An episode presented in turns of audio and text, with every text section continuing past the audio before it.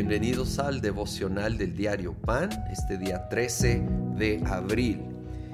Seguimos en el Evangelio de San Marcos, vamos a la segunda parte del capítulo 7. Quiero leer desde el versículo 24. Dice Jesús partió de ahí y fue a la región de Tiro, entró en una casa y no quería que nadie lo supiera, pero no pudo pasar inadvertido. De hecho, muy pronto se enteró de su llegada una mujer que tenía una niña poseída por un espíritu maligno, así que fue y se arrojó a sus pies. Esta mujer era extranjera, sirofenicia de nacimiento, y le rogaba que expulsara al demonio que tenía su hija. Deja que primero se sacien los hijos, replicó Jesús, porque no está bien quitarles el pan a los hijos y echárselo a los perros. Sí, Señor, respondió la mujer, pero hasta los perros comen debajo de la mesa las migajas que dejan los hijos. Jesús le dijo, por haberme respondido así, puedes irte tranquila, el demonio ha salido de tu hija. Ah, un poco de contexto cultural nos va a ayudar mucho porque suena casi cruel de parte del Señor ah, decirle que no debe de, dar pan a los perros. Ah, para los judíos decir perro no era un insulto como hoy en día. Era simplemente una manera que ellos expresaban a los que no eran judíos, que eran gentiles, que no eran de la familia de los judíos del pueblo escogido de Dios. Esto era un apodo no se consideraba un insulto. Entonces debemos entender eso.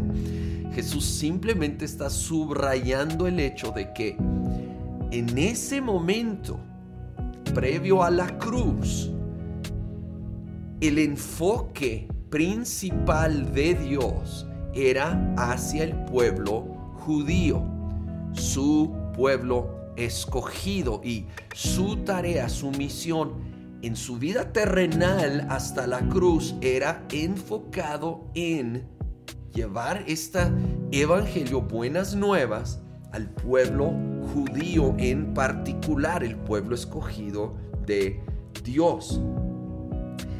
Pero me encanta eh, eh, cómo revela esto el corazón de Dios, que aunque Él había establecido esta prioridad hacia el pueblo judío, al ver la mujer en su, su fe, su tenacidad, su persistencia, porque ella, en vez de irse ofendida, ella se aferra y dice, da esta respuesta brillante, sí Señor, pero los perros, aunque sea, comen las migajas, usando la analogía de un literal perro. Le toca al guito ¿sí? Aunque no era el platillo principal para ellos. Y, y Jesús es movido por la fe, por la persistencia de esta mujer. Y su hija es liberada y sanada. Qué lección para nosotros en nuestra búsqueda de Dios, en nuestras oraciones. A veces no recibimos la respuesta deseada pronto a veces ni a corto plazo, a veces ni a mediano plazo, vamos a ser honestos. Y sería tan fácil desanimarnos hasta ofendernos con Dios. Pero que tomemos el ejemplo de esta mujer y decir, yo me voy a aferrar, yo sé, yo sé que tengo un Dios de misericordia que aún se estiró más allá de los parámetros que él había establecido para dar libertad y sanidad a la niña de esta mujer. Así que me voy a aferrar y voy a luchar y voy a persistir hasta que llegue ese pan, el pan y más para nosotros que sí somos ya hijos e hijas adoptados en la familia de Dios. El pan es para los hijos. Y eso en este contexto incluye libertad y sanidad.